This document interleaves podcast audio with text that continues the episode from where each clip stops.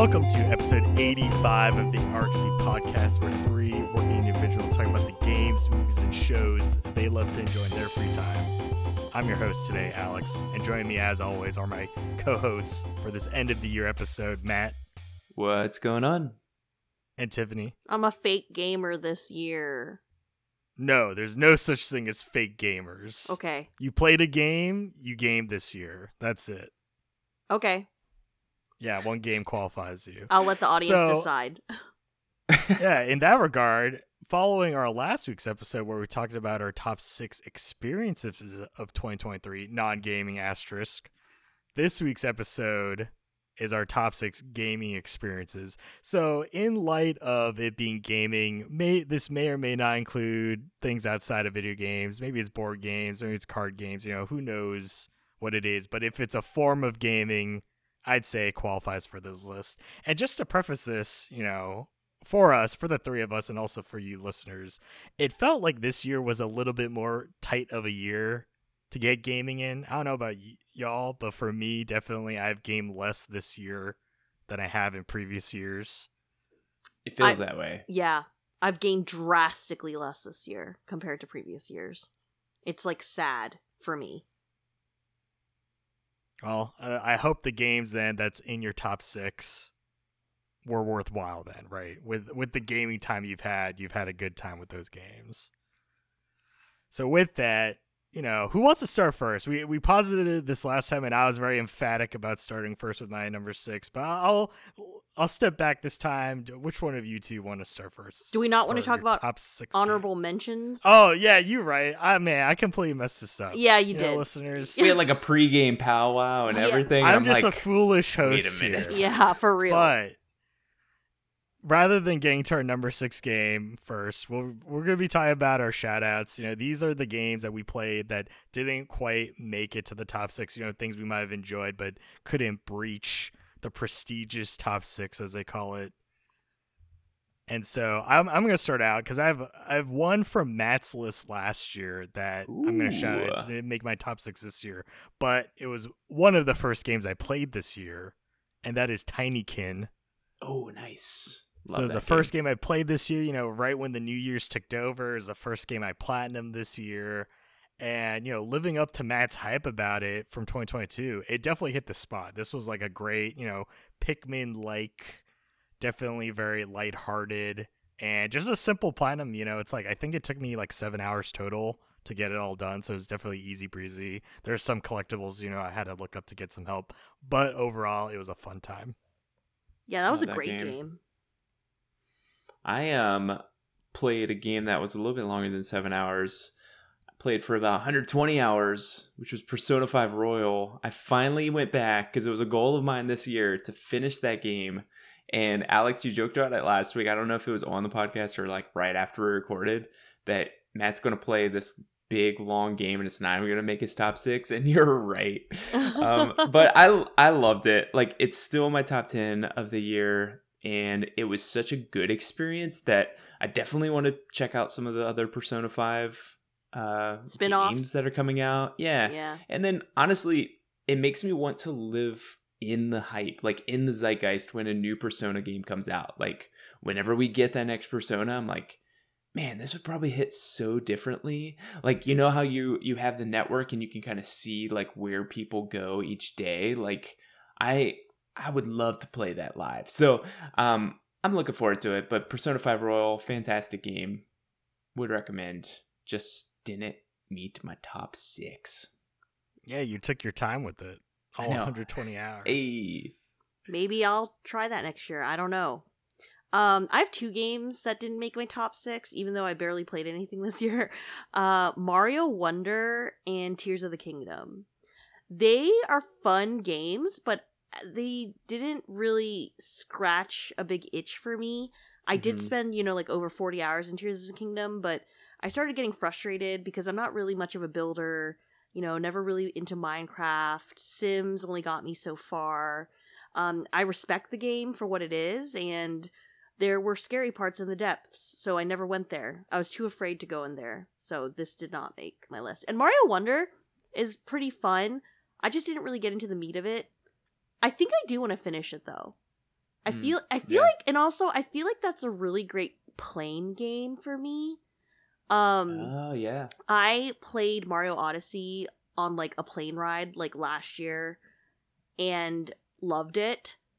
Uh, it took me so long to play Mario Odyssey, but I, I beat it.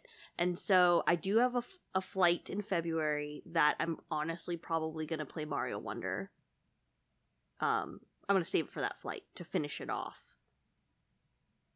Yeah, I think that's going to be a great, great plane plane ride. I will say Tears of the Kingdom also didn't make my list. I probably played like 40, 50 hours of it. I did like Tiffany, we're just the same person. You know, you like yeah. these open world games, it takes a lot. It takes a lot. Like Yeah. I actually beat Breath of the Wild for the first time this year. this year. Yeah, And I so I remember that. actually added it to my list like this year. I counted that for this year. So like maybe 2024 Tears of the Kingdom will be on my list next year. Mhm. Um Breath of the Wild didn't make my top 6 too, but I'm just saying like I I it just there's so much to do. It was kind of overwhelming. I love the creativity of it all, but it just I don't know. I, I wasn't as hot about it for a long, long time. Um I do So- have to say that there were aspects of that game that I like freaking loved. Like, I'm not gonna lie, I loved helping that dude post his signs. Like trying to figure out how to post too. trying to figure out how to post those signs. I was like, bro, I got you. I'm gonna help. Yeah. When have I let you down? I'm not gonna let you down again here. I'm gonna help you put the sign up. And I love the that. shit. first couple times I was just like, this guy's such an idiot.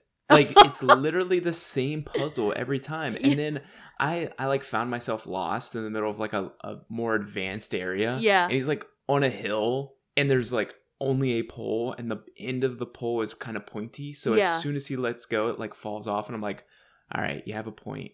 But also, why are you um, putting it on the top of this hill? yeah. in the middle of this lava area. Anyway, um, so cool. Like there's so much charm to it. I just feel like I didn't give like people that it's their game of the year this year. hmm They're putting like 150, 200 hours into it, Yeah. and I just just wasn't in that vibe this year. Like Persona 5 Royal filled that like big game gap that I had that Elden Ring had last year. Just I don't know.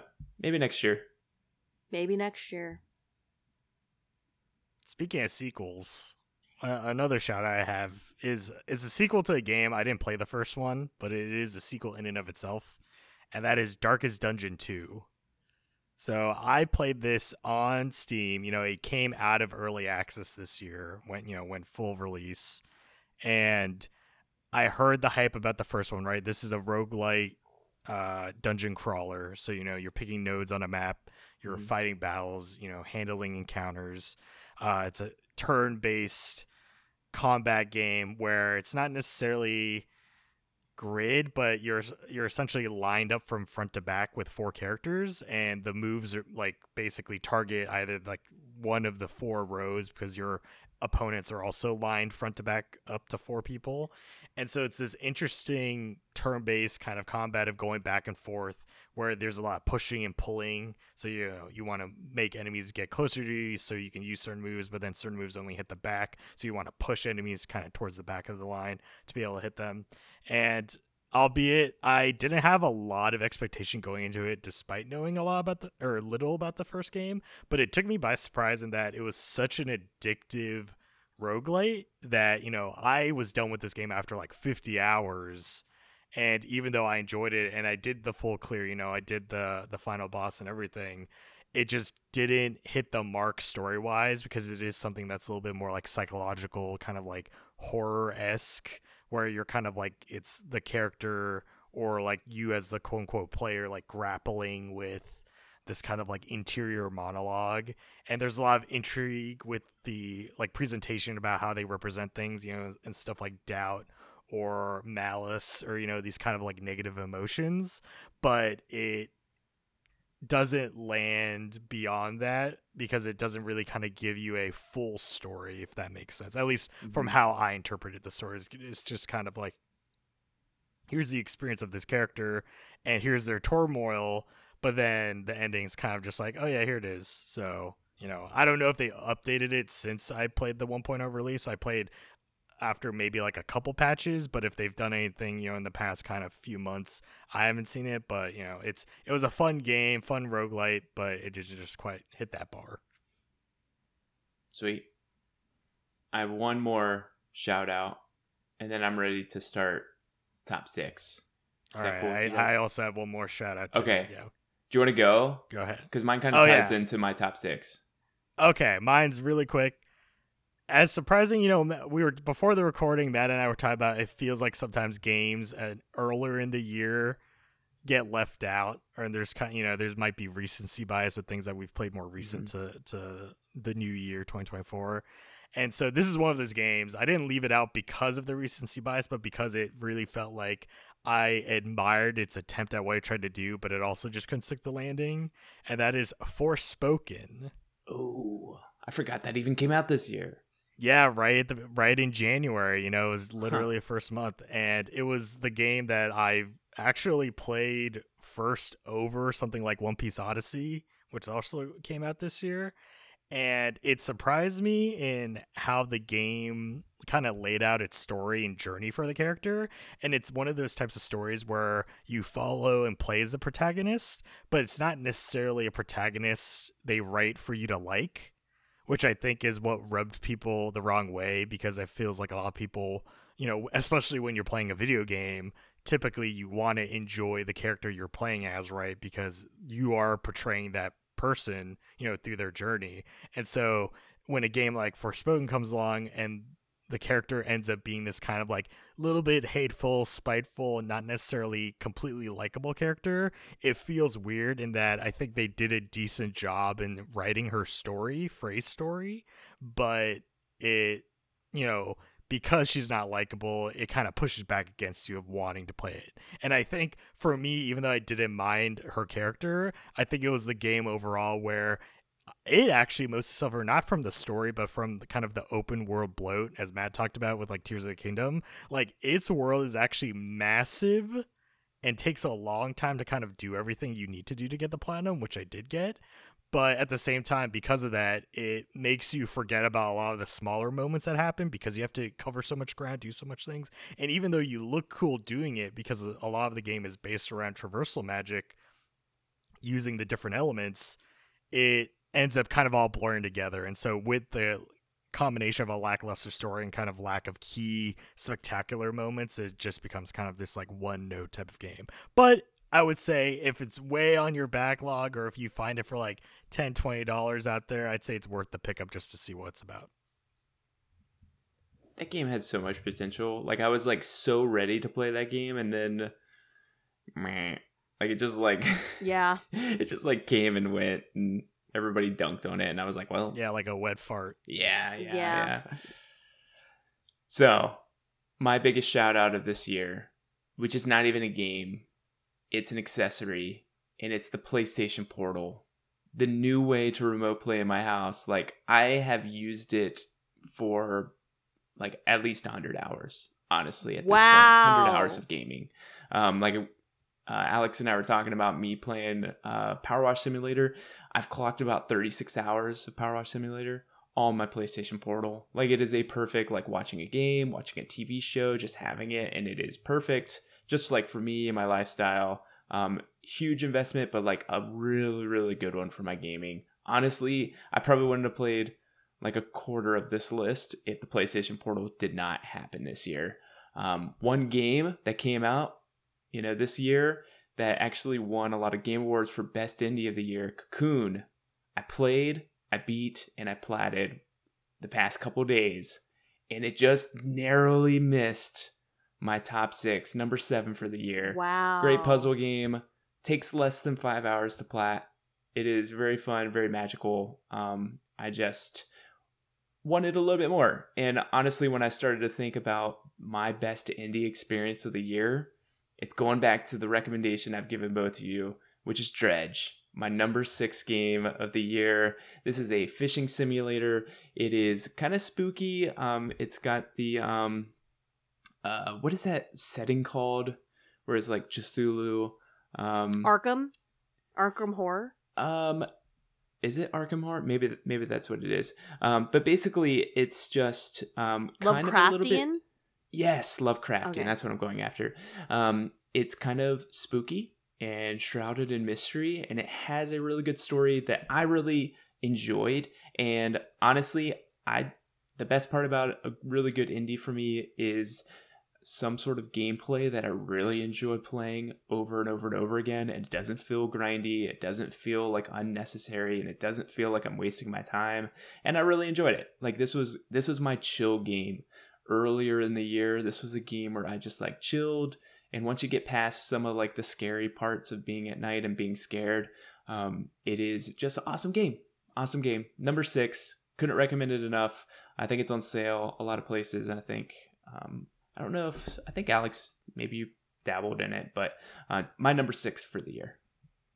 Yeah, back when you uh, mentioned earlier this year how you were popping off on it, I did actually pick it up when it went on sale during the Black Friday sale, and I took it. You know, eh, pardon the pun or don't pardon it because it's very intentional. I took a dip into it Hey. and I uh, rolled credits on it. Uh, I didn't get Oh, the platinum yet. Okay. That's still to be done. But uh, in getting the uh, getting to the credits and doing both endings, wink, wink, um, Oh. that it definitely is more interesting than I thought it would be, especially because the uh, fishing mechanic itself is like rather simplistic, but also not so simplistic that it gets boring. Mhm. Um, because it's more so kind of like a timing rhythm based game where it's like, oh yeah, you're essentially they're all forms of timing in order to like right when you're pressing buttons into fish, but the way they visualize it is different based on like what type of your fishing you're doing and so it kind of mixes it up very slightly um and the uh the way the timing kind of appears on the screen varies per region so they definitely try to make it a little less monotonous even though it's the same just hitting a button you know x number of times before you successfully catch something um and so yeah definitely it fits that bill you know i really enjoyed it because I played it um, with the accessibility option turned on for disabling the aggressive fish, uh, mostly because there was a moment where one of the fish destroyed my boat motor.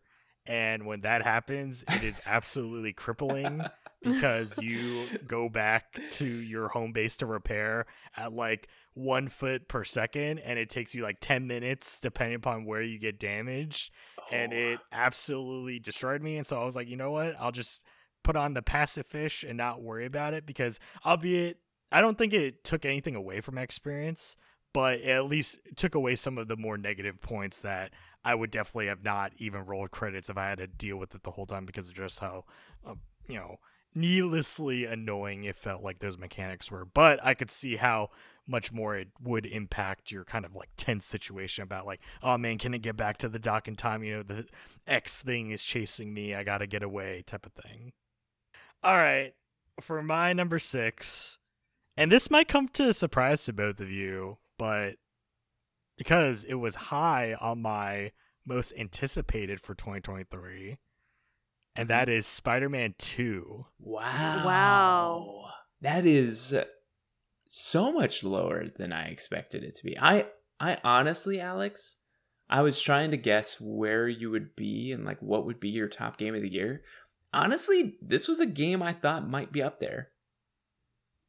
And I thought so too, with it being my most anticipated. And I'll say this, you know, I think any game that makes me tear up while playing is an auto include onto the top six. And this is one of those games, you know, just like with Spider Man 1, and we won't get into spoilers about it, but the ending with Spider Man 1 just pulled at my heartstrings. And there's a moment in Spider Man 2 that does the very same thing.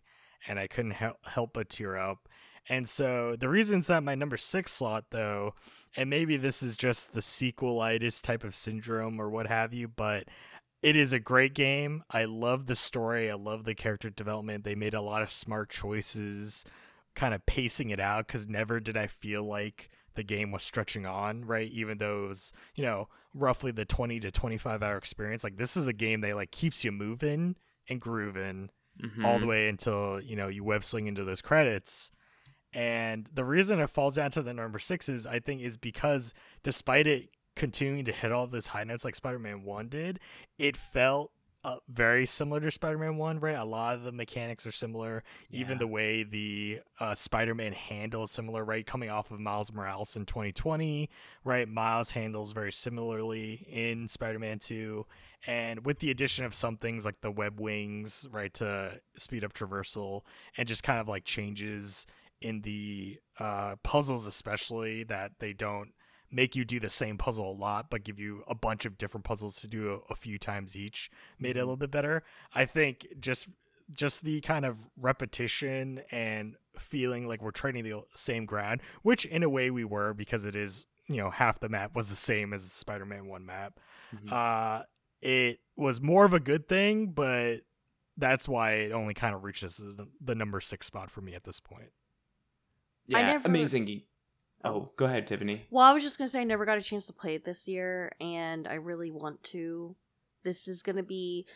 I would like to say that it's an early, early in the year game for me next year, but honestly, looking at what's coming out next year, early in the year, I don't think that's gonna be case. This might turn into like a spring game for me. hmm Um, but I am looking forward to it. But I, it's interesting. Like I'm very interested to know Alex's list now that I know that Spider-Man Two is only number six. Yeah. Like I, I think it's an amazing game. I think that, you know, maybe when it DLC hits, Tiffany, like that'll be I'm assuming we might get some DLC next year. So like maybe that's a good time to jump in. But like I think all your points are pretty valid, Alex. Like I I've been talking uh to Yasser, friend of the show, about this because he's actually playing through it right now. And he was asking for my kind of review of it in the moment and I had kind of talked it it almost felt like it was harder to get engrossed into New York because you did get to take some pictures around but like even taking pictures of different monuments like in the first game like that to me was like highlighting New York as a setting and I just felt like it was more like oh you're supposed to already know this place and like be this place. Um and that was a little bit jarring to me but still an amazing game like one of my favorite games of the year. Um but yeah all, all your points are completely valid. I'm i i'm just shocked. I, I hope listeners can hear the shock in my voice that this is so low on your list. I mean, I hope you guys can't predict my other five then. no i have no idea now seriously Um, so when Matt was talking earlier about games that have a repetitive, like a comfort repetitiveness to it, but like not, not boring. Um, that actually kind of reminds me of my number six, which is actually Potion Craft. So Mm. I started it in the last week, and I really enjoy it so far. I got it on on um, the Nintendo Switch. I've been waiting for it to come out there for a while. I played about maybe three hours of it so far, and I do have to say that I was kind of stuck in level one for a little bit because I didn't really understand how to progress um, one part of the gameplay, which was like selecting a talent or or like using my talent points to give myself boosts and stuff. Um, that like I felt like the game didn't really tell me to do that. However, it did have an icon that was kind of pulsating at me, and I finally was like, "What is this blinking icon?" And I, you know, I went in there and did my thing. But I like the motion of like throwing things together and trying to create a potion and then selling it to the person who's like, I, you know, I found a bunch of cockroaches in my house. Do you have anything to help me, you know, take care of that? And originally, I tried to give him a fire potion to be like, kill it with the Uh-huh. fire. And he was like, no, Yeah. thank you. That is not what I'm looking for. I was like, oh, you're looking for poison. I'm so sorry. I, I didn't want you to burn down your home, but I thought that that could help. So there are little pieces to it that I enjoy. how how like um guardrails is this game like is it very much like oh you have three ingredients this guy comes up asking for poison and it's like oh i only have like two different types of potions i can give him or is it like you have 50 ingredients and you're kind of like reading the ingredient i've never played this game whatsoever Yeah, and so- actually you're the only person that i know that has played this game i've heard a podcast of people mentioning that they've played it, but they haven't really gone in depth into it. Like, is it like more of a puzzle game? Yes, in a sense. It's absolutely a puzzle game. The way the potion crafting actually works is that you have this giant piece of parchment. And in the parchment, you have you always start in the middle. At least so far in level one and two, that's where I'm at. And there are like mystery question, like potions on different places in the parchment map. And Mhm. essentially, what you do is that each ingredient has a direction and um, path that your potion will go. So, you know, you basically combine the ingredients and you mix it in a cauldron to make it move in a map path. So you're basically like making your little icon move in the direction you want it to go to make the potion in that location. Ah, gotcha. And you get Okay. a preview of what each ingredient, which pathway the ingredient will take you.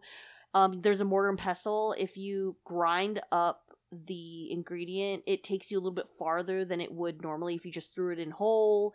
It's it's very much a puzzle game, and you can haggle with the um customers. Like they'll they might pay you more if you're able to like finan- you know like woo them essentially but the way Uh-huh. that you do the haggling is honestly is a like not a rhythm game but you know when you have a um icon or arrow just moving back and forth and you have to Uh-huh. hit locations Oh, yeah. like on the Mhm. line to like get bu- boosts and stuff it's it's sort of like that very low key very great Switch game honestly like maybe good great portal game to be fair even though you can get it for free on Game Pass. Actually, I'd probably say if you can get it for free on Game Pass, you should just check it out there.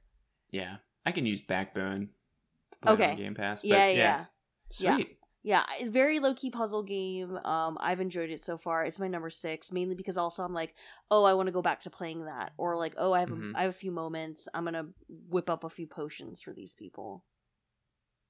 And I watched her play it, and the animations are very charming.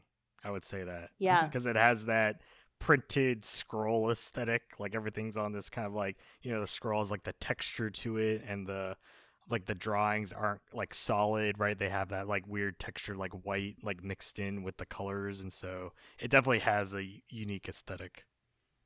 So talking about a unique aesthetic, number five for me.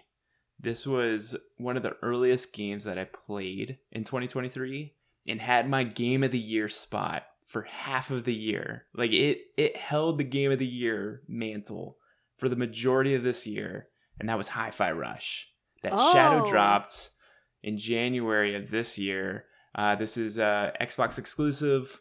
It is um, a rhythm action game, very much like Devil May Cry, but very cartoonesque. It looks like a comic book, and it is just full of character and charm. It's uh, from Tango Gameworks, so um, not even something that they're used to really be doing. This is kind of like a first in the genre for them. So this really came out of nowhere. Had zero expectations for it. Um, it was for me. I'm not a rhythm action guy. Like I've never played a rhythm action game before. I've always been scared out of my mind to play a rhythm action game. If this wasn't on Game Pass and like Shadow dropped and like bunch of people got into it and the zeitgeist began, if that didn't happen, I never would have picked this game up. And I'm telling you what, this game is like rhythm action for dummies. It is so nice. Like it kind of like syncs up to it. So when you miss hit against the beat, it doesn't matter. Like it kind of like helps you get back onto the beat. Like everything in the background is is flaring to the beat and it kind of like makes you feel like this. I'm literally going to work and I'm like tapping, tapping on the beat. Like I have just the rhythm of a normal like they all the levels have the same rhythm to it. And so like I know exactly like X X X X. Like no, I I've got this down and it just like took over my life for a few weeks. It's one of those things where it started off as an 8 out of 10. Like it it was just a really great game. It was a great game yeah. Once I beat it, then all these new levels became available, all these new powers, all these ways to increase your combos and increase your awareness to your your party members where you can like throw things to them and and like just make it so much easier and more fluid. The game opened up and honestly like I played an additional run, like I played the game twice in a row Wow. and it wasn't even to like get a platinum or anything like it wasn't trophy based or achievement based like it was just a fun fun game.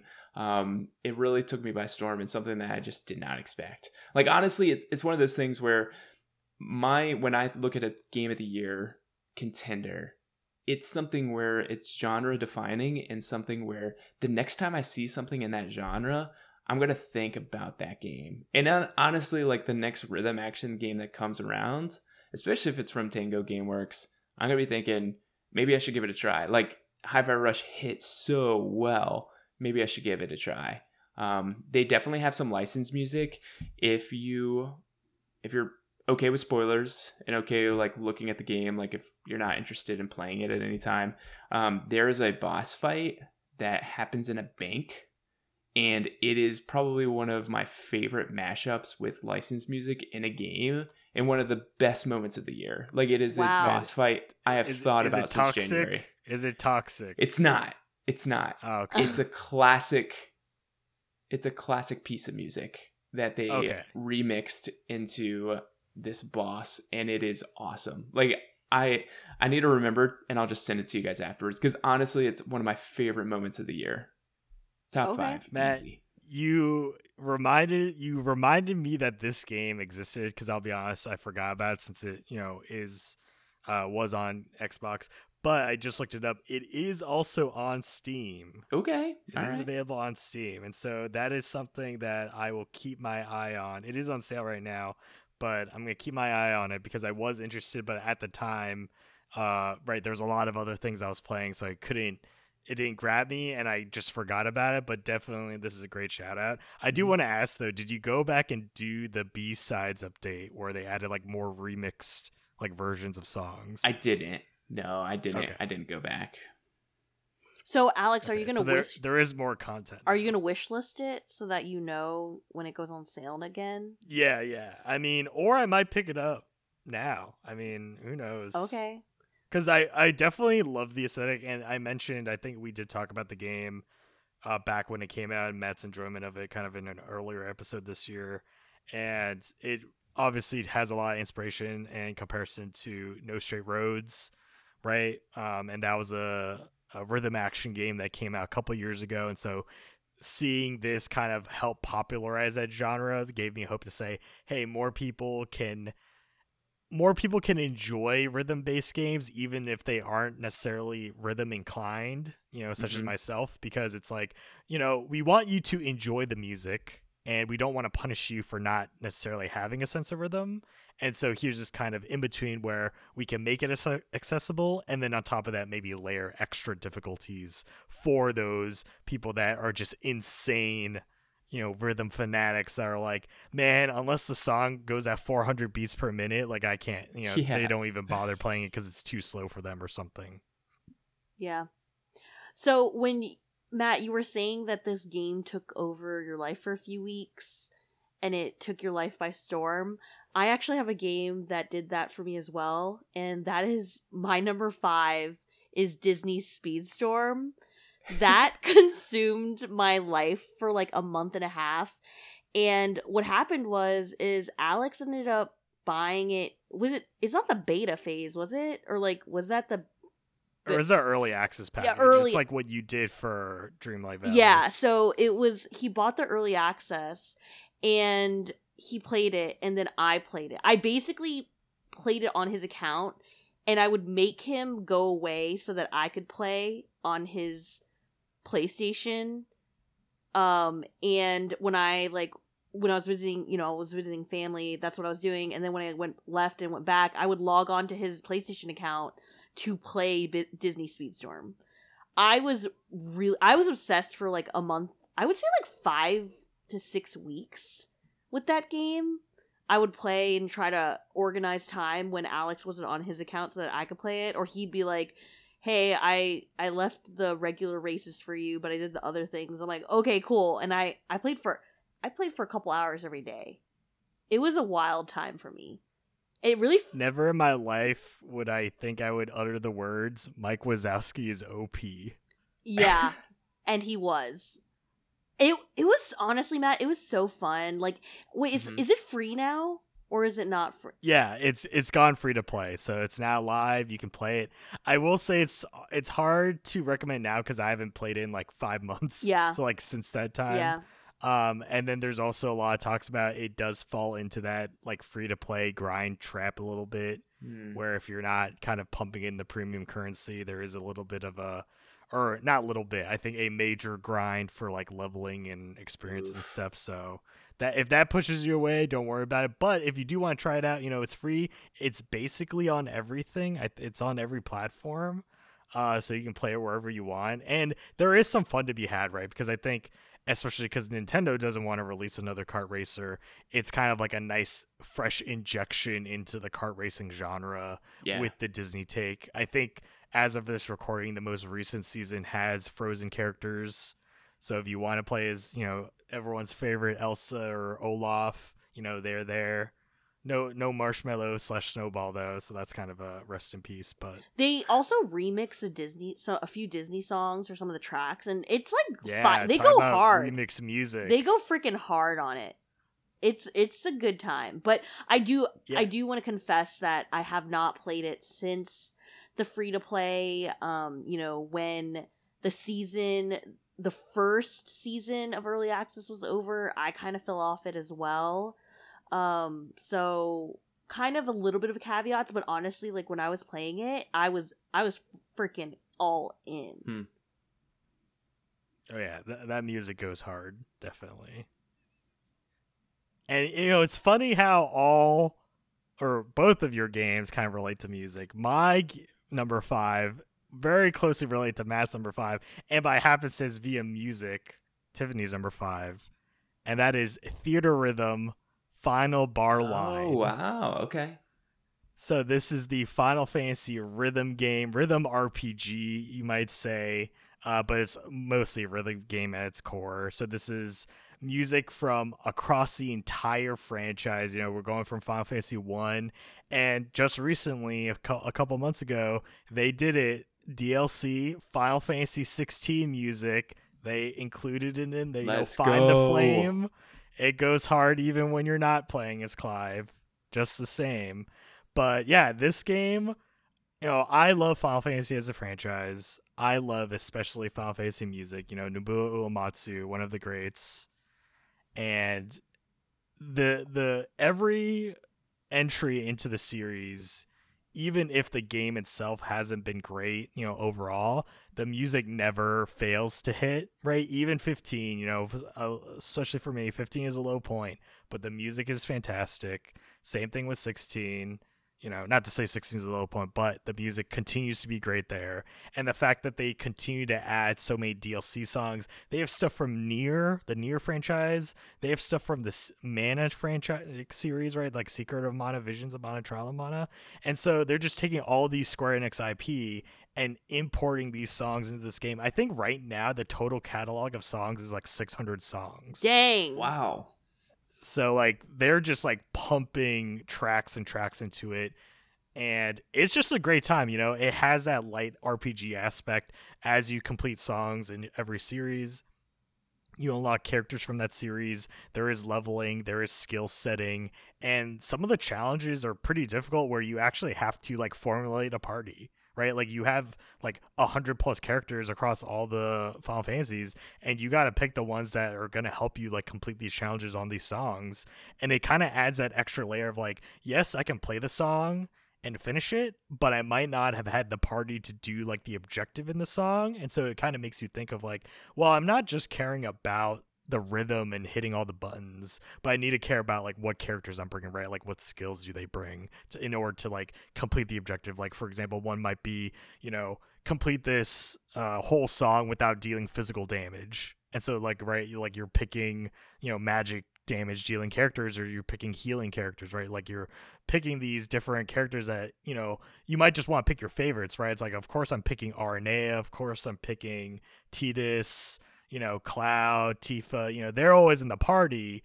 But sometimes you got to pick out, you know, the the weird one offs or like the villains, even, right? You're picking um, Chaos, you're picking Exdeath, you're picking Seymour.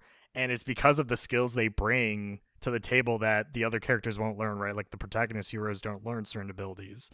And so it's this nice kind of mix mash of giving you a little bit more depth to a rhythm game as opposed to it just being music. And so definitely it uh, hit the bar. And plus, in a way, uh, it was one of the first games I played after getting the DualSense Edge controller, so getting all the extra, you know, buttons on the back and stuff.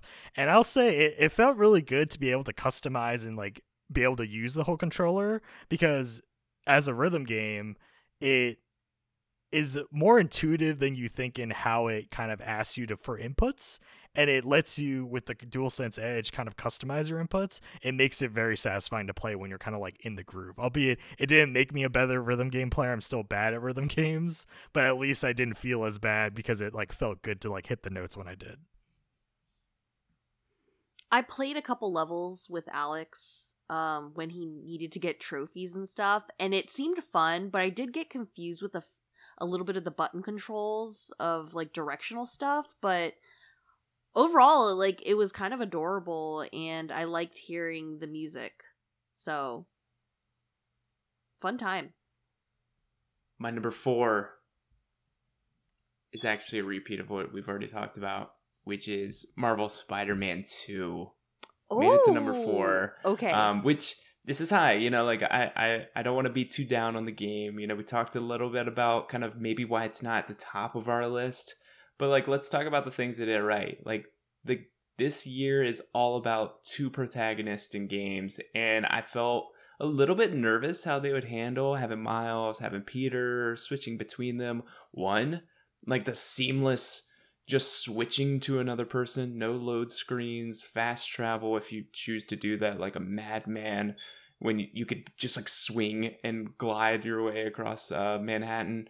Um, but it is great. It is a great, great time. Uh, their interaction, the the story interacting between Miles and Peter, and you know the story just in general of it being a Venom story, and we've seen this a hundred times in the movies or in TV shows. And you know, is that boring? No, like they made it fun. They made it a little bit different. It got real. Like there were some moments where I was like, I I texted Alex and I was like, I did not expect this oh, dang. to happen. Like there Okay. is some more violence than maybe I would ever expect in in one of these games. Like there is just um some realness to it, and I I think that there's a story that they are building here, and I'm excited to see where they go from here. Like I think Insomniac does a great job, and I think they're one of those you know game developers that are like always a bridesmaid, never a bride. You know, like they everybody loves them, and everyone loves their games. Um, maybe not the best game of ever, any year, but like we got to give them credit. They are doing an awesome job. So, um, Tiffany, this is like one of my highest recommendations for you, honestly. Like for someone who loves Marvel as much as you do, I know. you are going th- like this this had the potential of being your game of the year this year and honestly if you wait till next year it has your potential of being your game of the year next year too so like give it a whirl it is a great great time and hopefully they put some dlc out I need it. I need to do it. I know. You know what else I need to do? Finish my number four game on Oh. the list. So I what a segue I try not to like put games that I haven't finished, but this year's just kind of been a blur for me, right? So um this is the second game, I guess technically, that I'm Yeah, who's keeping yeah, track? okay. I won't talk about that part, but my number four game of the year is Hogwarts Legacy. I Yeah, there it I- is. I loved my time with that game. Like a lot and yeah just school happened and I had to like pause, write papers, all this but not stuff. school at hogwarts i guess Yeah, not oh, I know I wanted to do my not lessons. potions class not you have another game for that Yeah, I, exactly. wow, you're tying it all in. She's getting a minor in potions. Yeah, so I really need to go back and finish it. Both of you have finished this game. Matt, did you get the platinum? Yeah. Dang. Oh, Yeah. God, which Insane. Got the insane. platinum. Required Mhm. playing the game freaking four times. That's crazy Yeah. town. Um, or at least like getting to a certain point four times, right? hmm Yeah. Yeah. I- like that that honestly may have soured it enough to make it out of my top six. Okay. Like that platinum Yeah. grind, like it was kind of needless, but still fantastic game. Fantastic. I probably won't go after the platinum then if you're if you say that like I I could a, a game could totally be soured by that type of like grind for me. So, but I definitely want to go in and finish my playthrough. Honestly though, if I do love it so much, I might be intrigued to play through it again anyway, like in a in a different house. Um, but I loved my time in that game. I played I think at least 20 some hours, I think. Um and and had a great time exploring, doing all the things. I was so immersed.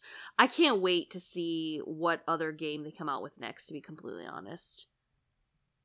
yeah. I was really surprised at the quality of Hogwarts Legacy. Spoilers, it's not in my top six, but definitely that's one of those games where I think for a lot of people that might not have played games before, especially that might only be Harry Potter fans and they were intrigued by the the premise, right, of being their own student at Hogwarts.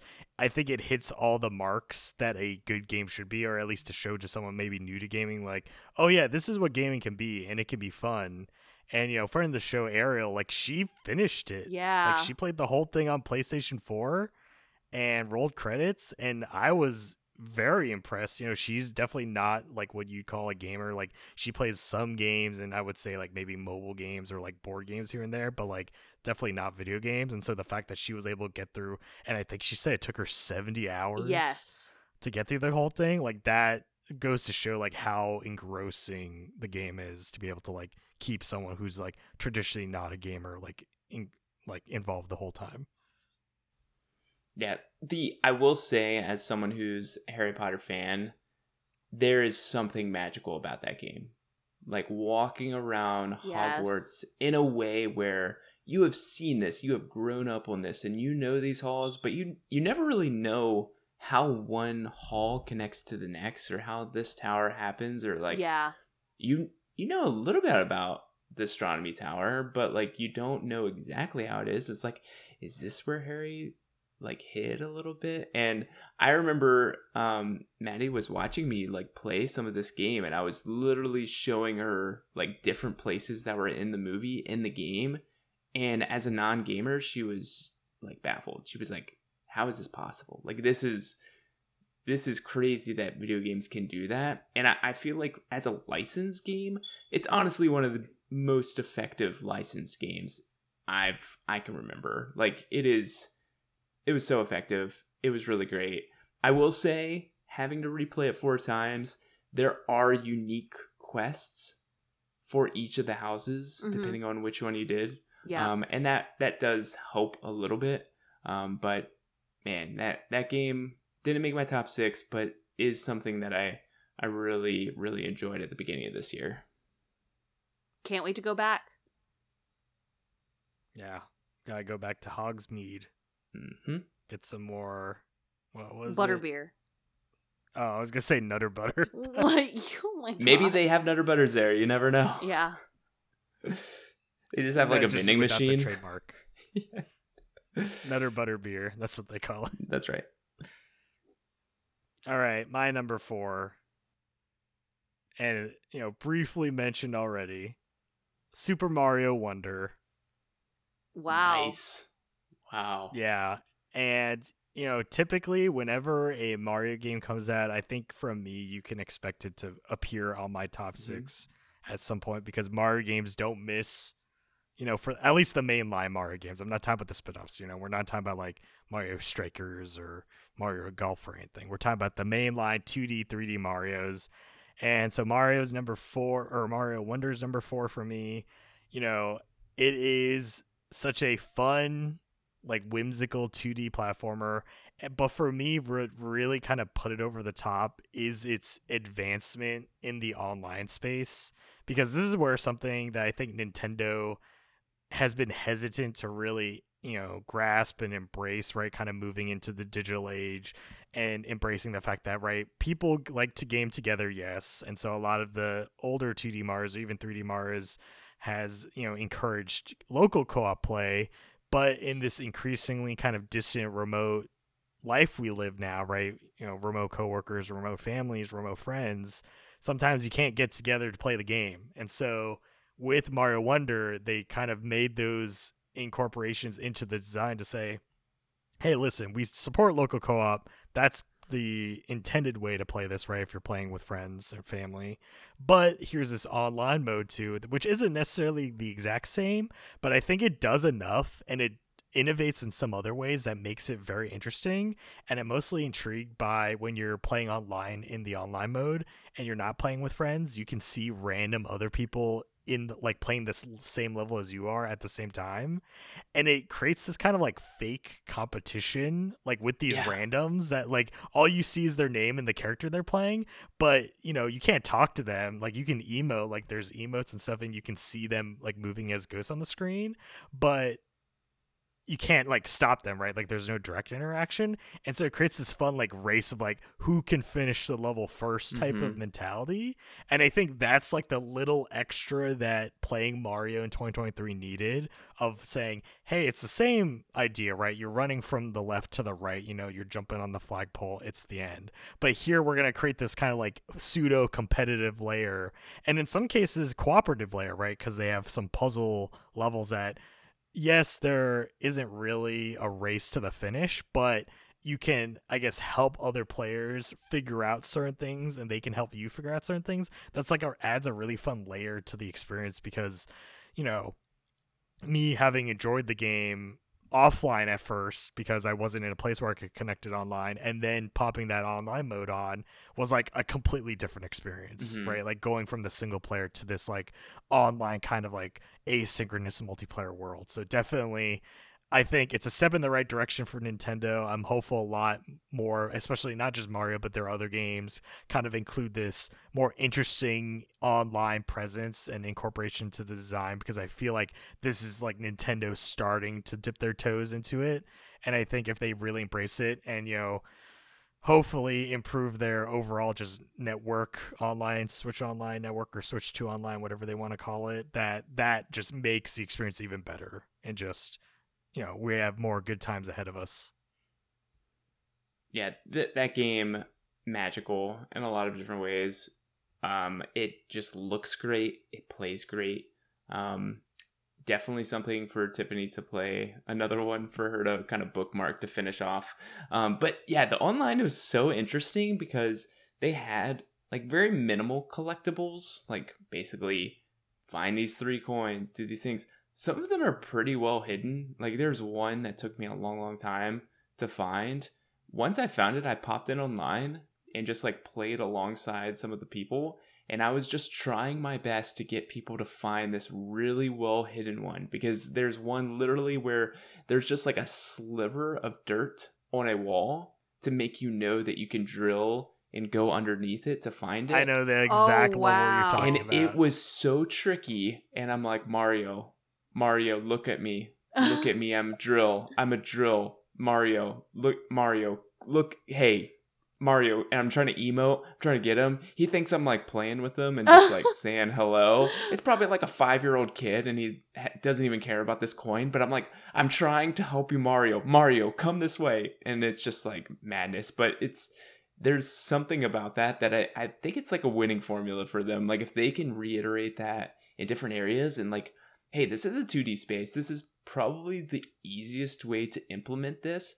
But can you imagine Mario Odyssey 2 happening with with something like this? Like I don't know what that would look like if it just turns into like Dark Souls or Elden Ring summoning or something, but like there there's something. Oh my god, there. I'm getting invaded by Luigi. Woohoo! Um, I think it'll be great. Yeah, uh, great game, great great game seeing everyone just like roaming around on an open world Mario game. Just That's ghosting. Right. Uh, yeah, I've played local co op or like on the same Switch and on two different Switches, and playing it on two different Switches was pretty fun actually, playing with my friend. I didn't realize that we didn't really impact each other except for saving each other's lives, which I really liked. That was really cool. I will say my one gripe is like Yoshi. I wanted to play as Yoshi, but Yoshi was basically easy mode. Like you could never die and you couldn't get any of the power ups. And I was like, but what if I want to play as Yoshi and not Toad or Mario and Luigi? Like, Yeah. what? Yeah. Canon playthrough, Matt. You got to play every level as Mario first. I know. It's the canon. I, I did play as Mario eventually, but wah, wah. how it should be. Can I actually talk about my number three? yeah. Sure. Because I'm really excited. Let it rip. I'm really excited. you excited know, about now it. we we've gone through the bottom three. We're in the top three. This is the upper echelon. This is where the prestige comes into play. So these That's are right. prestigious games for each of us. So So let it rip. There was a little game that came out, a brand new game that came out this year, um, tabletop wise, called Lorcana, that took my life by storm. And a young man made a PC version, emu- like an emulation of Lorcana called Pixelborn. And this game is free. Um, I'm hoping that Disney never shuts this guy down. But basically, he made the this card game, collectible card game, accessible for the masses. Every card is in the game as we speak right now. All 408 cards with their abilities and with a client that plays like Hearthstone or Legends of Runeterra or any other card game. Um, it has its own art. Like this guy went all out on this game and made it free to play, and um, you can play PvP. And I've been doing it, and I've been testing out decks. I've been crafting. I made Alex play. I played against him when we were long distance. Like, it's and I won. okay he did but it it's a really fun time and honestly it's a really cool way to test out a deck and see if you actually want to kind of spend the capital on buying the cards in real life you know so That's like kind of neat. yeah so i really like it as a playtesting area and like i've even like crafted a deck there and then seen the matchups i've had and i've seen the weaknesses that my deck has compared to another i'm like oh maybe i need to swap in a different card in case i ever you know encounter a deck you know like this in real life. And so that is my number three game Pixel Leave it to you to have Lorcana in both your top six non gaming and top six gaming. yes You just got creative with it. yeah it I love it though. it took over my i mean i granted pixelborn wise i've probably only played like less than like eight hours of it but like Mhm. it's throughout the time like i've played it for a few hours and like you know a week or two later i played for another few hours i it really scratched the itch of every time i wanted to play lorcana It's pretty cool though, like what you were talking about with this is kind of a way to try out new things because Lorcana requires money to find these cards yes. if you're like wanting to like RNG it or just buy them straight up. yeah And like accessibility wise, which is like a new thing that I feel like we're being a little bit more mindful of in, in games, Mhm. like this is it. Like you don't have to have a ton of money and you can like try out all these new decks before you just waste your time. Because like if i had to pay for stuff when i was playing marvel snap like one i probably would not have played marvel snap that much. Because like i Yeah. want to try it out without having to like pay actual money. So from that standpoint that's awesome. Like honestly if i hope disney never shuts it down. I hope they never find it. Because i feel like if they do find it they'll probably shut it down. Yeah. But um honestly Alright, it's one of We're those hopeful things no Disney execs listens to this. yeah. Um i would hope though that they would think like maybe there's something here. Like maybe we should have like almost like a companion piece or like a companion app so that people can try out new builds. Like that would be that would be a good a good move on their part. And of course pay this guy out and like, yeah for you know, for real. I i don't just wo- shut him down and then cost money I it. wonder in maybe in like five or six years, you know, there could be possibility that an official version comes out. But for now, I really appreciate this guy for making, you know, doing this. He has a Patreon. Um, I've been Oh, that's think- cool. Yeah, I've been thinking about supporting him. You can get some cool effects and stuff in the game, but uh yeah it's a it's it's a fun time i really like it See the the non gaming entry was the collecting aspect, and this one's the playing. So that's how she was able to Ah. get it on both lists. Yep, Makes sense. All right, my number three. I I'm glad to to draw first blood of this game because we've kind of talked a little bit about it, and we all three played this game, and it's one of my favorite of the year. This is actually what dethroned Hi-Fi Rush halfway through the year, which was Final Fantasy 16. Um, it is a game that I just really loved. I loved, loved, loved. My favorite story of the year for majority of the year. Uh, maybe that may have changed recently as to what's my new favorite story of the year, but a, a story that is very Game of Thrones, very Final Fantasy, and just has the political drama and intrigue and doesn't take itself too seriously. Like it, it does in a way, but in a way also drags you along. Has like perfect accessibility issues of like, what would stop someone from enjoying this? Maybe they don't know what freaking empire this person lives in. Right. Let's have a character, an NPC, that their only job is to tutor you into figuring out what empire we're talking about and like have that active lore system. Like one of my favorite new accessibility options that wasn't even an option. It was just in the game and it made sense and it was great. Um, combat was awesome, really fun. The powers were awesome. The boss fights, ah, like chef's kiss. Like this is this game really had it all. Um, one of the best experiences I've had all year. Um, happily platinumed it. I enjoyed every moment of it. I'm excited to jump into the DLC. I have not purchased it yet, but that is something that I'm hoping maybe when both DLCs release next year, like the, the second one releases next year, I might just buy it at that point and just kind of binge through it. But I haven't deleted it off my console, and that's kind of like my biggest compliment uh, compliment to the game, which is like I want to be ready for when I get an itch to play Final Fantasy 16. God, such a great game and a great story. That game devoured. I devoured it, but it also Mm-hmm. consumed me. Like such a great time. Torgal's best boy. So good, so so good. Oh yeah, Matt. It I have to agree because this is also my number three game. Let's go right there with you. And yeah, all for the same reasons. You know, as I mentioned before, if a game makes me tear up, it's probably on the list. And this game did, you know, it has my favorite moment of uh, 2023 in a video game. In the, and I, hopefully you guys remember, but it's um the accept the truth prompt hmm uh, when uh, Clive is kind of like fighting the like fake version of Ifrit.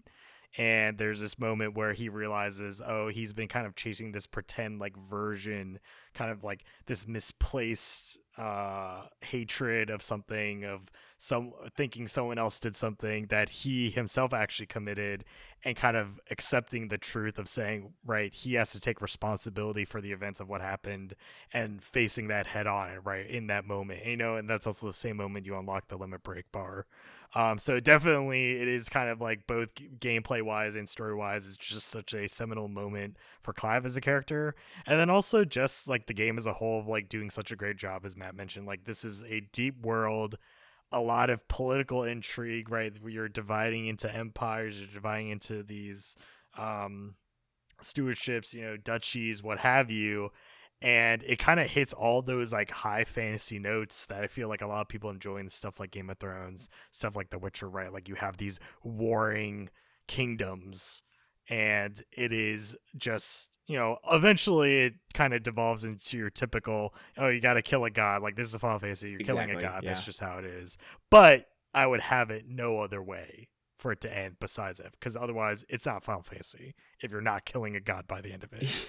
Um so yeah hits all those notes and yeah i'm i'm also waiting for the dlc as well but i i s- suspect especially the when the second one comes out because that's the more story focused one that it'll hit. You know they did show it will have leviathan so we will get you know, one of the more notable summons that was missing from the main game kind of reintroduced, right, as being Leviathan the Lost. So I'm definitely excited for when that comes out. You know, that'll probably be similar to when the new Final Fantasy 14 DLC comes out, and maybe I think at the same time there there will be some sort of crossover so you know we'll probably get something Final Fantasy 14 and 16, and Clive will probably show up as an armor set or something in 14. So definitely excited for the future, and you know fingers crossed. They're doing the DLC, but that doesn't mean they won't do a 16 2, but I wouldn't mind if they did, you know. But if you want to know more about our thoughts, we did do a peer review on Final Fantasy 16 on this channel. Check it out in the peer review playlist. It's there. Yep. I'm going to talk about my number two. All right, number two. So, a year ago, both of you said this game would be a Tiffany game, and I was Uh-huh. resistant to it. Um, but then Christmas Day 2022, I downloaded a little game called Marvel Snap. And that It is my number two. It happened. It's my number two game of the year. I have bought every single season pass. I have played this game for countless hours. I have gotten infinite at least three times, which, you know, makes my goal um that I made earlier in the year to make at least 90. I I made it to infinite. And every month is a new battle to climb and sometimes I'm successful and sometimes I'm not. I've bought skins of you know cards that I really enjoy based on aesthetic and cuteness and you know how much joy the card brings me and it has literally been my year. I've I've probably played you know this game. I probably only missed like 2 weeks of play. Um so almost 50 weeks of playtime of this game for me and I I still play it and I still love it. I don't know when I'm gonna stop playing it. You know, I do my dailies. Thank God daylight savings time is over because I can go back to my, you know, six, two, and ten. That is the best way to play. Not this seven, three, and eleven. That was horrible. Yeah. Like I'm like, oh my god, I have to stay up till eleven to fin, and then I have to stay up for another half an hour to complete my dailies. Like, no, no, no, no, no. But yeah, this Mm. game, this game is fantastic. I love it. You guys were right, hundred percent right. Yeah, I I I enjoyed Marvel Snap and I gave that recommendation. I have I've broken the habit. Um which is is good for me You broke in my, free. in my life Yeah, uh, because I was putting in so many hours on this. Um I basically replaced that with Persona 5 Royal yeah. and I never look back. And it, they keep sending me notifications, and I haven't deleted the app, but like I'm really close to it because I just feel like I can't go back, especially now that i've can PlayStation go back, Portal. Matt. No, I've got Power Wash Simulator to play now. oh my gosh, you get free stuff this week for the Winterverse. I know. No, doesn't. You know, I've I've got my my Power Washer, and I'm just living life on PlayStation Portal. It's great. Okay. Which, by the way, I kind of looked up. Like you talking about the portal made me want a portal, and then I looked it up, and it's sold out everywhere. Do we think they're Yeah. gonna like remake it to like sell, or no? Because the holiday season is over, so no one's gonna buy it.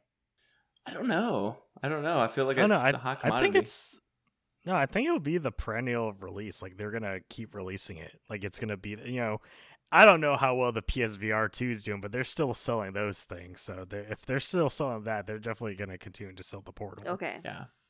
Honestly, like anybody who's into remote play that picked it up, um, it's been like glowing reviews. You should look at like the PlayStation Portal subreddit. Like it is the most positive thing. Like people are just like, I'm a dad and this is amazing. like this is this is the best thing ever. Or like I am a younger sibling and I never get a, a TV time. And like this is like changed the game. Like so this honestly if remote play is any inkling of interest to any of you, like go check it out because it's amazing. Well, I just Um, really like lying down and playing games. You know, Yeah. that's just It's been great. Like I've been sitting in bed, like playing some games, like getting some good quality game time in. It's Yeah. it's great. Man, Who knows? At this rate, next year, 2024, Matt's gonna platinum more games than me, and that'll be the year because of the portal.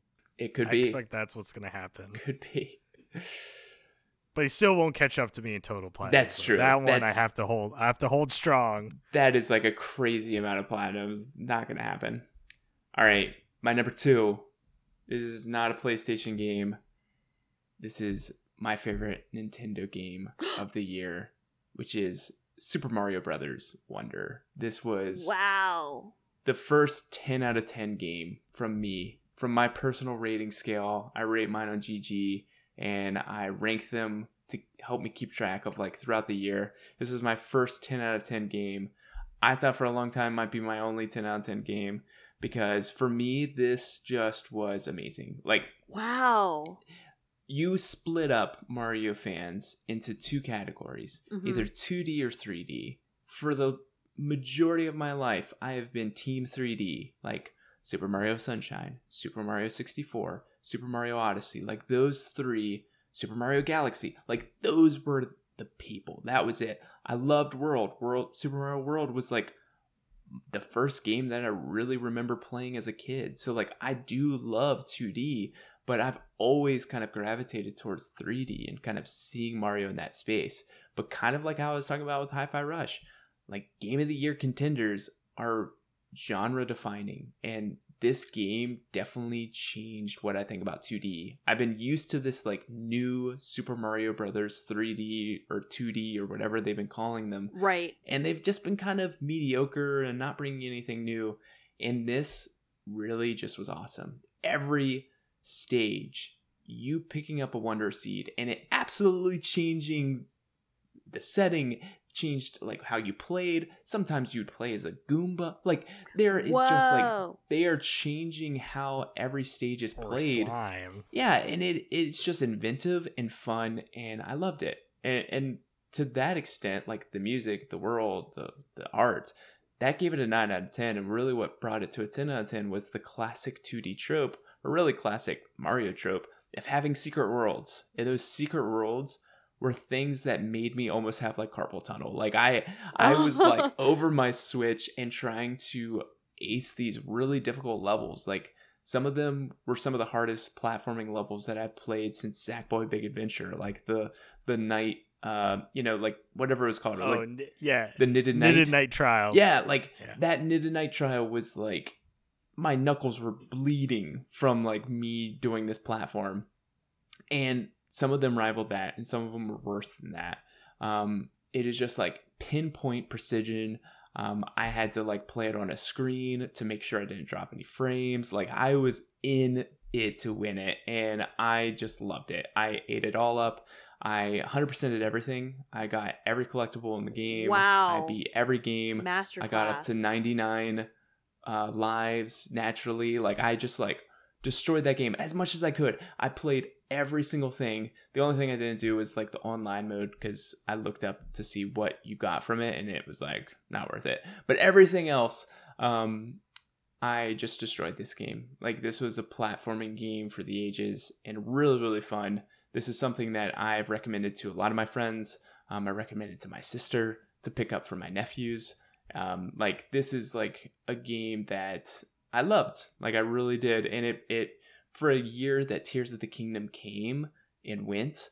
This is something that this is why I have a Nintendo Switch. Like when Nintendo Switch 2 happens next year, Mhm. I won't necessarily be picking it up for Tears of the Kingdom. I'll be picking up for Mario. Like that is that's how it's always been for me. Like from when I picked up Odyssey before I picked up Breath of the Wild back in 2017. Like this is what this machine is for. It is for Mario games and first party games and it delivered. It really really delivered this year. All right. My number two. Oh no, I mean, I it was my number four. We talked about it then, and I agree with you. There's just so it is the quintessential fun. Like it's what Nintendo does the best, right? They make fun games. It's kind of undeniable. You know, sometimes their games don't run great, you know, but maybe that's just the sign of the hardware. So come on, Nintendo, bring that Super Switch. We're waiting for it. But all right, number two, as I mentioned before, once again, another game that made me tear up. This time made me bawl actually because Whoa. this franchise is so near and dear to my heart that seeing the mo- story moments in this game just made me feel the culmination of everything really and that is and maybe the game with the longest title on any of our lists like a dragon like a dragon gaiden the man who erased his name and so this is the kind of interlude story of Kiryu Kazuma that takes place in between Yakuza 6 and 7 and kind of fills in the gaps of where was Kiryu during this time. You know, he, uh, right, if you know the ending of 6, you know, he kind of disappears. And then in 7, he somehow reappears again. And so this helps fill that gap of what he was doing to get to that point. And really, you know, Yakuza games typically aren't that long. They're typically about like 20, 25 hour long games if you run through it. But, you know, this is like a GTA style game, right? Like they want you to do all the side quests, they want you to do all the gambling hall stuff, right? I've played now like 10 games of Yakuza. I still don't know how to play Mahjong. You should learn. But it's but it's in every game anyway. Regardless, you know, this isn't about the Mahjong it's about the journey, right? Like we've I've literally have played these games over the past man, it's been like 7 years now. And having seen this journey of this character, right, and kind of passing the torch on to the kind of I guess designated next main character of the franchise has been such a joy because never more have I felt like I've watched or played an interactive drama more than this right? Like I always recommend people like if you want to play this, go through from 0 to now and treat it like a TV show. I mean, it's going to be that thing where it's like it's a lot more time investment to complete every game, but I'd say every game is like a season of a big TV drama. And I I and I really recommend to say, you know, you'd benefit more kind of watching and experiencing the whole thing in chronological order and just taking it time by time, right? Like if you get tired out, take a break, come back later, you know, it'll always be there. And getting to this point and seeing kind of the resolution really of the first seven games, right, of zero through six, and having Kiryu's story kind of come to a conclusion, right, and we're leading into the next era it brought tears to my eyes because there's one key moment that if you've played those first seven games, not to say you need all seven, but really games, I think it's four through six, it ties that knot so well and it makes it made me feel so emotional that it was something I just had to put this highly because it if anything, the, besides the fact that the game is shorter, it's about half the length of other Yakuza games. If anything, it made it a better experience because it was shorter, right? Mm-hmm. Like we are mm-hmm. getting the hard hitting story moment to moment. Like I'm not like I played this straight through over a couple nights. I wanted to get the story done because I just wanted to see it. You know, it's at this point I feel like I'm a little bit more uh lackadaisical with getting through games, but this is one of those that kept me like glued. I needed to finish, and it's been a while since I've had a game like that. Um, and so binge definitely, watching, despite all, exactly, is essentially the equivalent of binge watching uh, a, a show or I guess there'd only be a show. Everyone binge watches a movie. yeah. Two speed, um, let's go. Yeah. yeah. So, I mean, I can't say more. Like, there's so much eh, that I want to say, but a lot of it would be spoiler. But honestly, I think for the people out there that understand like a Dragon slash Yakuza, you probably understand like how much it means to like the series as a whole, even though it is considered kind of like a side game. And you know, I will say shame on you, Sega, for not doing a physical release in the West. Oh my gosh. You know, shame on you for only releasing the copies in Asia. You know, I bought an Asian copy, but I would have preferred an English copy. So I hope in the future you continue to publish physically. But besides that, great. Continue publishing it. I love it. I am a little bit scared because they did say for the next Yakuza, which is coming out next month in January, that it is the longest Yakuza to date. And it seems like the you know we might be talking Persona Five levels of commitment oh, here. Oh, wow. wow. So I am scared, but also very excited because they have a brand new map. We're going to Hawaii, baby, mm-hmm. and I'm excited to soak in those sun rays. You know, deliver burgers. There's a mini game where you're a food delivery guy riding a bike and you gotta deliver food to like pedestrians and and you know apartments and stuff. It looks fantastic, crazy taxi style. It's gonna be a great time. Grilled pineapple is pretty delicious. That's true. Yep. Here's a question for you: predicting the future, Alex. Which will have better Segway gameplay? Uh, the new Like a Dragon or Final Like a Fantasy Dragon. VII Rebirth? Like a Dragon. Wow. Wow. like a dragon. Wow, no doubt. hot take. You know, cloud Segway, awful. You know that thing can go two miles per hour. You type up the Segway and like a dragon, you're, you're speeding down this. You're breaking speed laws normally designed for cars. No, they're gonna. The police are gonna book you to be like, sir, that that bipedal vehicle is breaking the speed limit. We're gonna have to arrest you, and then I'm just gonna beat And also, him up where 'cause is that's your how we do in clothes? Yakuza. Yeah. This is not a Um, nudist beach. Exactly. This is not a nudist beach. Wow, you're gonna have. I hope you're like getting sleep now because if that comes out in January and Rebirth comes out in February, like, whew, you got some meaty. Some And big what's more what's more awful? We got P5 re- or P3 reload coming out at the beginning of uh, February, right after Yakuza comes out. We have Granblue Fantasy, the RPG, also coming out beginning of February. It's it's a time to be alive for RPG lovers. It is true. you know. It's true. I don't want to go first for my number one. Okay, All right, I'll go. n- I'll, That- I'll go I- first. all right. Number one, our number one game of 2023. Here it is, folks. my number one game um this was something that was different for me because like we've done this for three years now. You know my last two game of the years deathloop from two years ago elden ring from last year. Um both of those as soon as i played them i knew that these were going to be my game of the year. Like it, it didn't matter. Like I, I just had to figure out two through six. And this year for the longest time or for you know a couple months um, Mario Brothers Wonder has been my game of the year, and while I did give it a ten out of ten in my own like review scale, I was like, is that really going to be my game of the year? It just didn't feel the same. And then I played a game called Alan Wake 2, and let me tell you, Wow. this game stole everything from Super Mario Brothers Wonder. Um, I actually played Alan Wake Remastered for the first time in 2023. So I had I had played it a long time ago, never finished it. So I actually played it um, from start to finish, got the platinum and everything, and then had that going into Alan Wake 2. And this game is the best game of this year for me, easily, by far by far. This 10 out of 10 is by far over Mario Brothers Wonder. Not to take anything away from Wonder, but I Mhm. feel like the gap is there.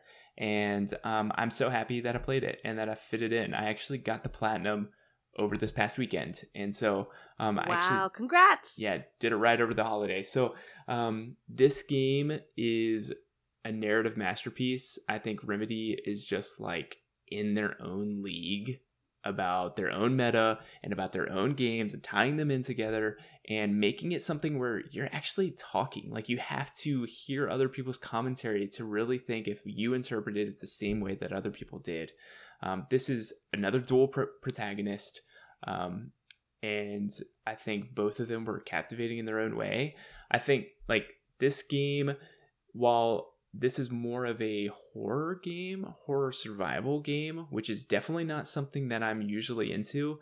I'm not really into creepy things all too often. Um, it was amazing. Um, I, I just had a really great time. Was scared out of my mind for a majority of the time, but I think that they make it to where yes you're scared out of your mind but then you're going to have like a musical number that's just a whole chapter is just a musical number it's very like similar in style to Was it the uh, Game Awards? Ashtray Maze. Yeah, The it's Game that Awards exact performance? same number from the Game Awards, and it is just comes out of nowhere. It honestly is amazing. Um, I just enjoyed this game to pieces. Um, I think that for me, some of the things that they did as far as like accessibility, like it, it, it definitely has like Twin Peaks vibes throughout it all. Um, I this year I did a lot of hiking, a lot of backpacking. You know, so touched some grass, touched some trees. Was out in the middle of the woods. Um, spent a, you know a few nights out in the woods camping uh, with a buddy of mine, and being able to see kind of like how creepy it is, like being on the Appalachian Trail at night when the only person that you know is the buddy, your hiking buddy that's like setting up his tent and like not another soul is on the trail and taking a flashlight and just lighting up the trail, lighting up the trees, hearing things in the distance and like lighting up just trees and not seeing anything, but like your mind is playing tricks on your your like everything. It, it feels like you're being surrounded by people that don't exist. And seeing that in a game that just nails that setting. Like the light that is shined through the trees in the game looks like the light that I shine in the trees like in real life. Like it is they just nail the setting. They nail everything about this game. Um Alan Wake is a writer and so his big thing is trying to rewrite his story and to progress his story by rewriting his own story. Like that's basically like the inception moment, right? Oh. And so he's literally in a setting and he just presses the pause button basically, goes into his own mind palace and basically says, I'm going to change the story. And you're literally clicking how to change the setting. And based upon which setting that you're doing, it changes the atmosphere instantaneously. And maybe you're able to get through a door or get through this like subway station. So, like, there is so much depth to this. It's, it's very similar to kind of what the medium tried to do years ago of kind of working through kind of puzzles in a way that is narrative focused. And it just nails it like it absolutely nails it. Um, so very fun collectibles, very fun platinum. Um, I just enjoyed it. I can't wait for DLC. They are highly teasing TLC, TLC, uh, DLC and a third game. So I'm excited to see what happens next. Matt was Alan Wake. He was in, he was living the existence. I was living it. So good. And he was writing his own story. All right, my number one game. You know, I mentioned this earlier in the year, and is held the spot, and that is Octopath Traveler Two. Okay. There we go. You know, and the I I don't want to boil it down too much because I've already talked about a lot about it, but it really comes down to does the game have memorable moments right as matt mentioned right there's a lot of you know kind of that musical number coming out of nowhere or just the kind of like mind bending like puzzle solving way it kind of like engrosses you into that game for him. And like for me it's the way they portray you know in this case it is eight travelers right. You are following their eight distinct stories. It's very similar to the first game in that regard but they do a much better job in kind of incorporating those characters into each other's stories. So you don't just get kind of the oh yeah you follow each character but none of the other characters ever show up in the other people's stories. It's just kind of like it you whoever's there is just in your party for gameplay sake, not necessarily for narrative sake. And in this case, they remedy that. You know, it's not hundred percent fixed, but there's a lot more character interaction. They even have shared character story chapters now. So like specifically, two of your party members will have a journey together, and so there is explicit kind of uh camaraderie and interaction in those cases. Um, but by the end of it, you know, they do tie up the story where every character is linked in a very explicit way and it ultimately comes down to the true final boss. And i mentioned it before you know that i 100 i got the platinum trophy on this game i 100% it for basically. And the final boss you know that you have to do the true final boss it took me 10 hours to beat. Yeah. And Wow. it's been a long time Wow.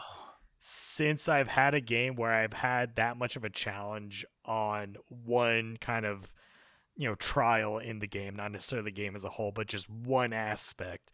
And for me, it was just hours and hours of you know trying different team compositions, right? Jobs, you know, this is a job-based game and you can equip any pair of jobs onto each character.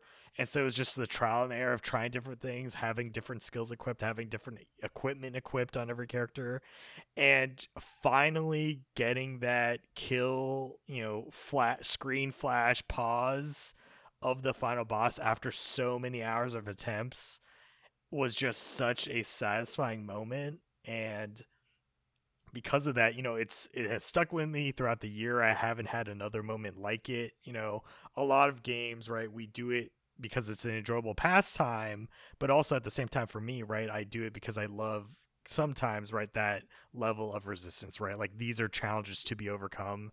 And in that case having such a grandiose challenge of a game that i loved right? Like this was the last thing i needed to do to finish it. And because i loved the rest of the game so much i felt committed to even attempt it, right? Because so many other times, if I were to hit that wall, I would just drop it, right? Be like, it's not worth it. You know, I love the game. You know, I don't want this to be that Matt situation where I'm grinding extra playthroughs of Hogwarts Legacy just to get the platinum, and it makes me end up having a lesser uh, opinion of the game because of it. And in this case, it did not, right? Like this was a challenge to overcome, right? This is the true final boss. It is a world endangering threat as they set it up in the story. So it makes sense how difficult it is. And it lives up to it, right? Like the music is blasting every time you switch stage of the stages of the boss. It kind of right transitions the music to kind of emphasize the mood and everything. And it's that level of triumph where I'm like, okay, I'm done but I wish I wasn't type of thing, right? Like it's that thing where this was the finals challenge, I've done everything. You know, there's no DLC for this game. I hope there's a third one, right? Like the directors I've read interviews talk about to be like, maybe there is or isn't, but they've only even made Octopath Traveler 2 because they thought they had things to improve on the first one. Mm-hmm. And a lot of the development staff said they put a lot into this. So I don't know if they have the energy to create a three, but I hope they do because they did such a good job improving over the first to the second that I feel like there is that natural step to make an even better third and, you know, I'd be happy to do another 10 hour grindy boss fight. Sure. You know, I'll get my ass beat if that's what it takes because I love this game. I love, especially, I just want to shout out every character has their own motif of storytelling. And in particular, the cleric, who you would think, right, like the cleric job is, you know, they're typically like a priest, they're very holy. And in this case, they portray the cleric as this kind of like dark, repressed, like basically moody Sherlock Holmes. Well, I guess Sherlock Holmes is moody, but even more a more moody Sherlock Holmes, edgier Sherlock Holmes. So it's a very like clue oriented, like it's the cleric figuring out, you know, we have these mysteries, I've figured out these clues, what exactly is going on here. And I, it was such an engrossing tale and it's such a nice way to flip the story on its head where it's like, oh, you think it's going to be some sort of like religious related you know art thou holier than God type of story, but it's the exact opposite, right? Like you go into these dark stories as the cleric. Similar thing with like the apothecary class, like that character storyline is very dark and brooding when you think, oh, apothecaries, what are they? They're traveling healers, right? Like they want to help the cure the ill. And they just completely have these stories that clash with what you think is a trope and just all these stories combined culminating in that final battle was just a joy to experience so shout out to you octopath traveler 2 i hope there's a third one uh and maybe even a fourth you know hopefully square sees the potential in this series and this just becomes like final fantasy and we get octopath traveler 16 you know i'm i'm here for it every single time. Game of the year 2040 exactly. Wow. I I still haven't finished Octopath Traveler 1. I don't think I'm going to go back to that game. But hearing you really endorse this one, wow. Yeah, just just skip it to 2. You don't need to finish one, just play I guess, two. yeah, that could be a thing. When when you mentioned that you hope that there's an Octopath Traveler 16, I was like, holy crap. I mean they are going to be making using that technology the hd 2d in a lot of other games so that's pretty cool. I do like that that kind of has spawned off of that. Um so my game of the year i'm pretty sure you guys know what my game of the year is. Uh we've already talked about it. It's final fantasy 16 nice. I I loved that game. I love the story. I like the characters. The story among siblings really hit close to home um the the playing over the decades was really cool honestly like playing a young clive into an older clive helped like give a little bit more impact with the the relationship building even though it, ha- it happened off screen you know really understanding the journey that they've went through seeing the communities that they've developed and built I really, I really, really, really enjoyed the gameplay. I didn't think I'd like the fight, the fighting style, I guess, but I really kind of jived with it. Like I had a good time. hmm I used, you know, a couple of the helping rings because I wanted my combos to just like kind of trigger when I, you know, they showed up. I I kind of like that ac- accessibility option with it. Um and it didn't make me feel like I wasn't getting the most out of the game or anything. So I just I had a great time. We've already like kind of talked about it a lot. I really liked it. And I probably will check out the DLC when Alex buys it. No pressure, Alex. yeah. Just her The perks of enjoyment. having the shared library. You know, are you gonna get to dredge? Uh You have access to that yeah, too. so I'll think about it. It's My too recommendations spooky. mean nothing. Uh, Matt, you know, I the moment you recommended Tinykin to me, I I played it and I and I platinumed it before Alex. So That's a That good is point. true. That's She she was the first to take the dive into Tinykin, Yeah. but she won't dip a toe into dredge. I don't like spooky things. So we'll see. We'll see. We'll see. Accessibility. I turned it on. You know, you could just you'll see the spooky things, but they won't chase you. I don't know if Alan Wake 2 has anything like that. I don't know if Alan Wake 2 is for you.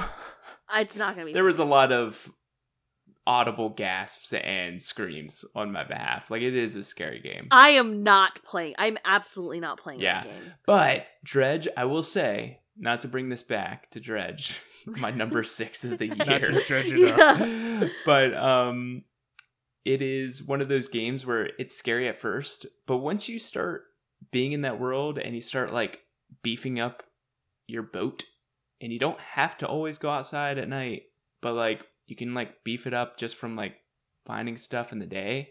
Once you beef it up, like it's one of those things where it's like they can try to bite me if they want. They'll lose. Like my boat is awesome. So like you can get to that point and yeah, accessibility's out there. I mean, I do love fishing. It's I know. I'm telling you. How many times do I tell you this is this is a Tiffany game? This could That's be it. true. I really should listen to you. Next thing you know, though, it's But like she it, has be- to get to Spider Man. it turns into my personality. Like you're like Tiffany, this is a great game for you, and I'm like, damn, you were right. You're you're right. It was it was right there all along. Yeah. Yeah, it started with Snap. Next is Dredge. You know, who knows if she'll ever get to Spider Man 2. Oh, she has to. It's gonna be good. That's gonna be hundred percent before Dredge. I'm Yeah. gonna I'm gonna be honest. okay. I'm fine with that. I'm also fine with that. Okay. I mean, it was higher on our list. True, yep. So Yeah. All right, with that, there those are our top six games of 2023. Let us know down in the comments below if you know if any of these games made your list, or maybe you come back to this later, you take a listen, and you've uh, played one of these games that we enjoyed and you enjoyed it too, or you hated it. You know, you let us know that as well. You know, these are our recommendations what we've got to. You know, we try to get through as many games as we had time for this year. I know for all of us, we played I guess I would say significantly less games than we normally would, you know, just due to life circumstances and such and so forth. So, with that, shout out to Grandmaster Doug for the tunes. And until next time, take care.